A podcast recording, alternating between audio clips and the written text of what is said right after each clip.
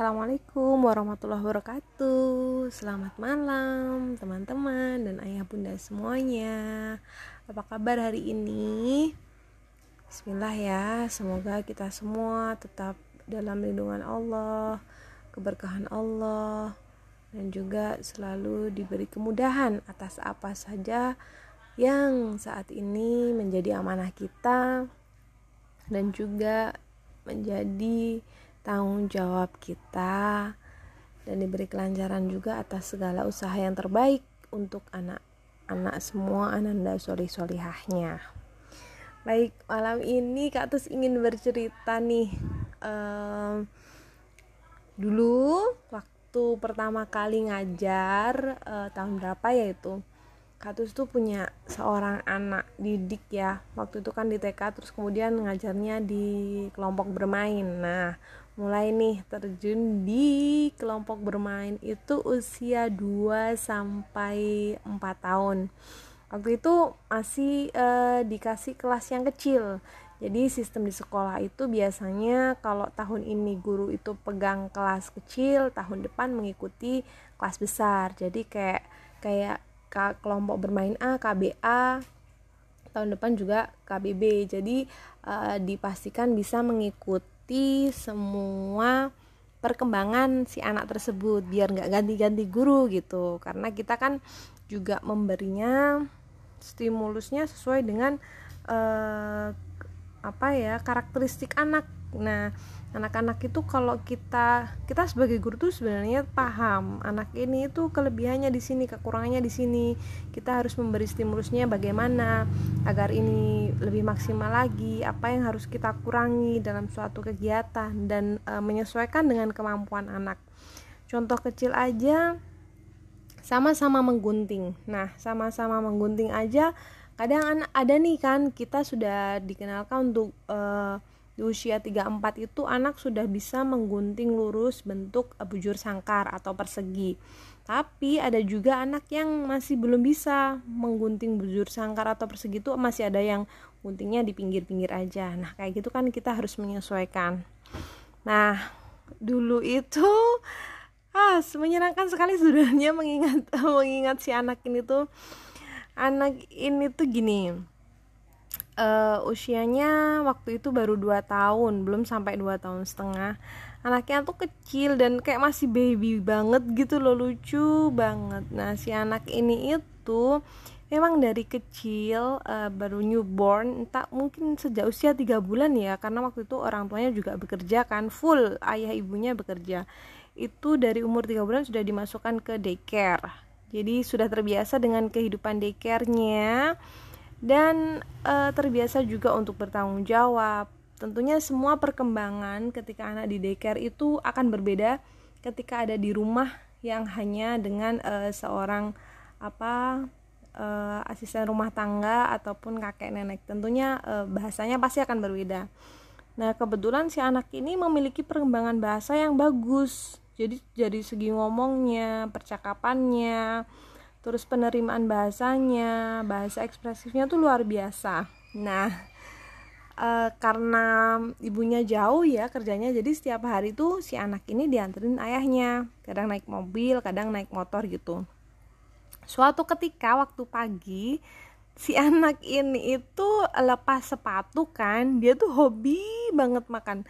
Sebelum masuk di kelas pasti dia itu e, minta snack dulu. Dan snacknya itu uh, saya apresiasi ya sebagai orang tuanya uh, anak ini tuh luar biasa sekali. Si anak ini tuh kalau bawa bekal itu selalu kue tradisional. Selalu itu waktu awal-awal. Pasti selalu ada kue tradisional entah itu lemper kemudian apa itu uh, nagasari terus lapis pokoknya kue-kue tradisional gitu. Dan setiap dia mau masuk kelas lepas sepatu kemudian memasukkan tas di lokernya pasti dia akan minta makan. Ketika dia nggak diturutin uh, dia pasti akan menangis dan merengek. Dan itu pun yang akan membuat apa moodnya itu berubah gitu loh. Oke jadi setiap pagi setelah diantar papanya masuk ruangan masuk kelas taruh tas dia selalu makan snack dan itu selalu dimakan sendiri kata kalaupun ada teman-temannya yang mau mau misalnya minta gitu dia mau berbagi gitu. Karena dia paham e, kadang dia juga menawarkan mau ta gitu. Cuma karena usianya masih kecil banget jadi e, bahasa seperti itunya sama teman-teman yang belum seberapa dikenal tuh belum muncul. Nah nih habis gitu suatu pagi yang e, waktu itu ini ini masih belum belum pandemi ya waktu awal tahun pokoknya masih awal 2015 kalau nggak salah atau 2016 ya oh 2016 2017 lah waktu anak ini. Sekarang anaknya mungkin sudah kelas 1 SD Mbak kalau dengar cerita ini inget-inget ya Mbak ya nanti ya.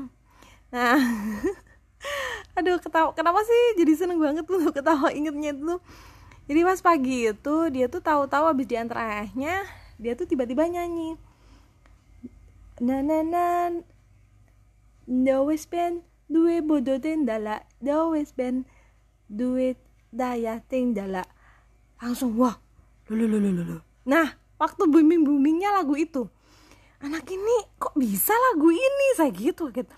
Di sekolah kita nggak pernah muterkan lagu seperti itu. Karena memang di kebiasaan di sekolah kan kita ada lagi ada morning gym bersyair bernyanyi bersama gitu kan kalaupun di dekernya juga nggak mungkin gitu loh. Terus anak ini uh, tahu lagu seperti itu dari mana? Dan itu tuh setiap waktu dia nyanyi uh, dia itu uh, ada lagu itu. Karena memang perkembangan bahasanya bagus ya jadi lagu-lagu dia tuh bisa menggubah Nah, menggubah sebuah lagu itu dengan kata-katanya sendiri. Saking anaknya ini pinter banget bahasanya uh, di kemampuan bahasanya ya.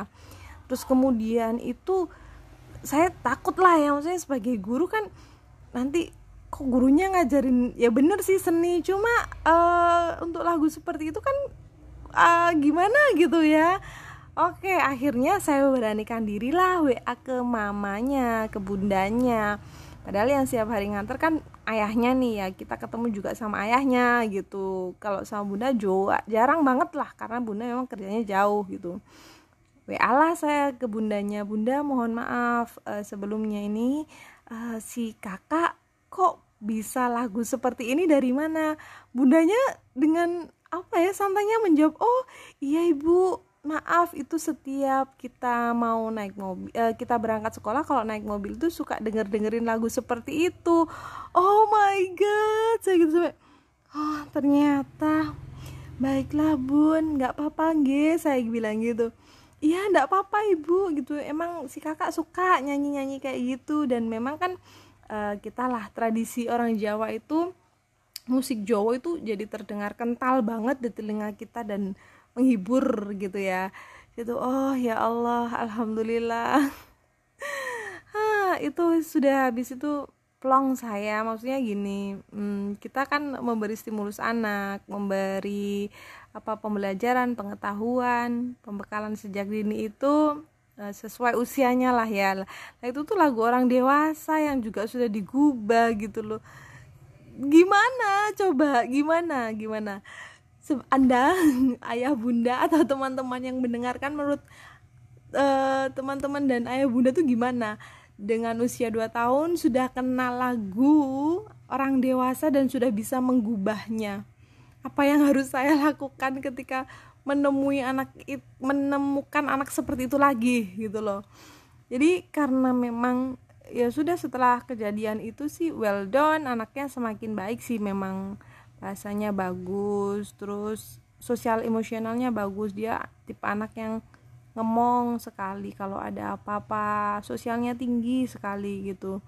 Nah suatu ketika juga nyanyi-nyanyi gitu oh, alhamdulillah kalau dari dari segi hafalan surat pendeknya juga cepet si anak ini cepet nangkep cepet me, apa ya mengungkapkan juga gitu.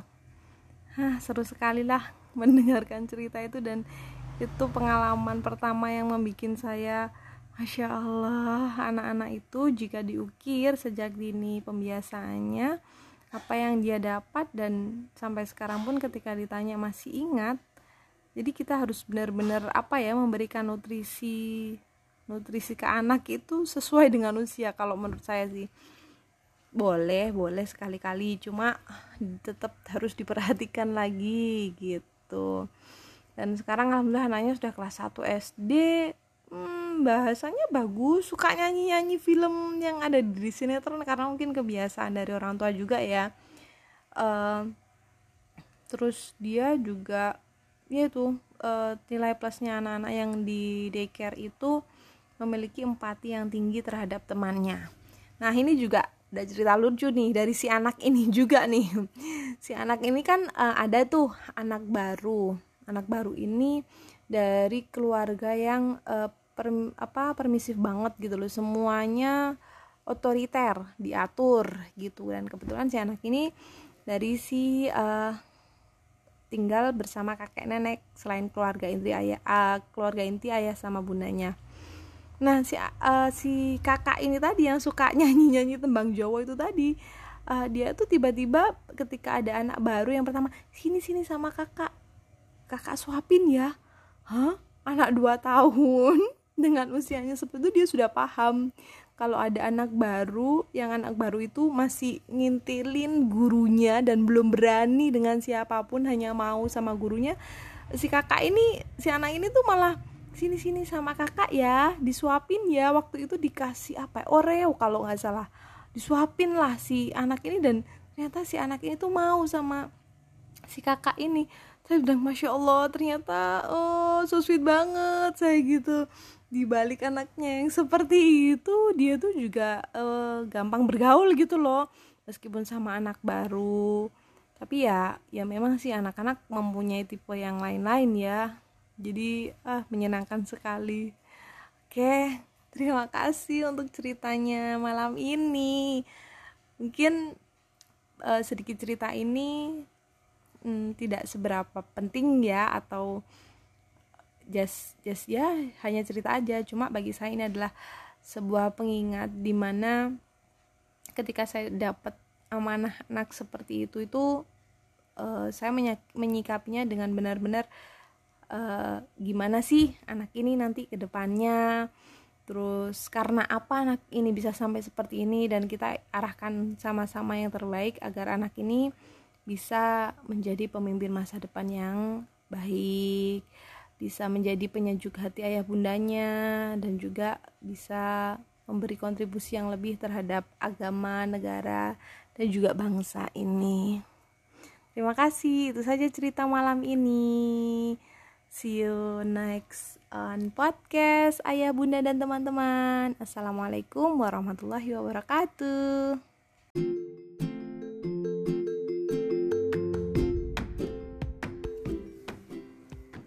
Nah, kurang lebihnya begitulah cerita untuk hari ini ya, Ayah Bunda dan juga teman-teman. Agar teman-teman bisa selalu terhubung dengan channel teman anak, jangan lupa untuk follow teman anak dan juga bisa share sebanyak-banyaknya agar channel teman anak lebih berkembang lagi. Terima kasih. Wassalamualaikum warahmatullahi wabarakatuh.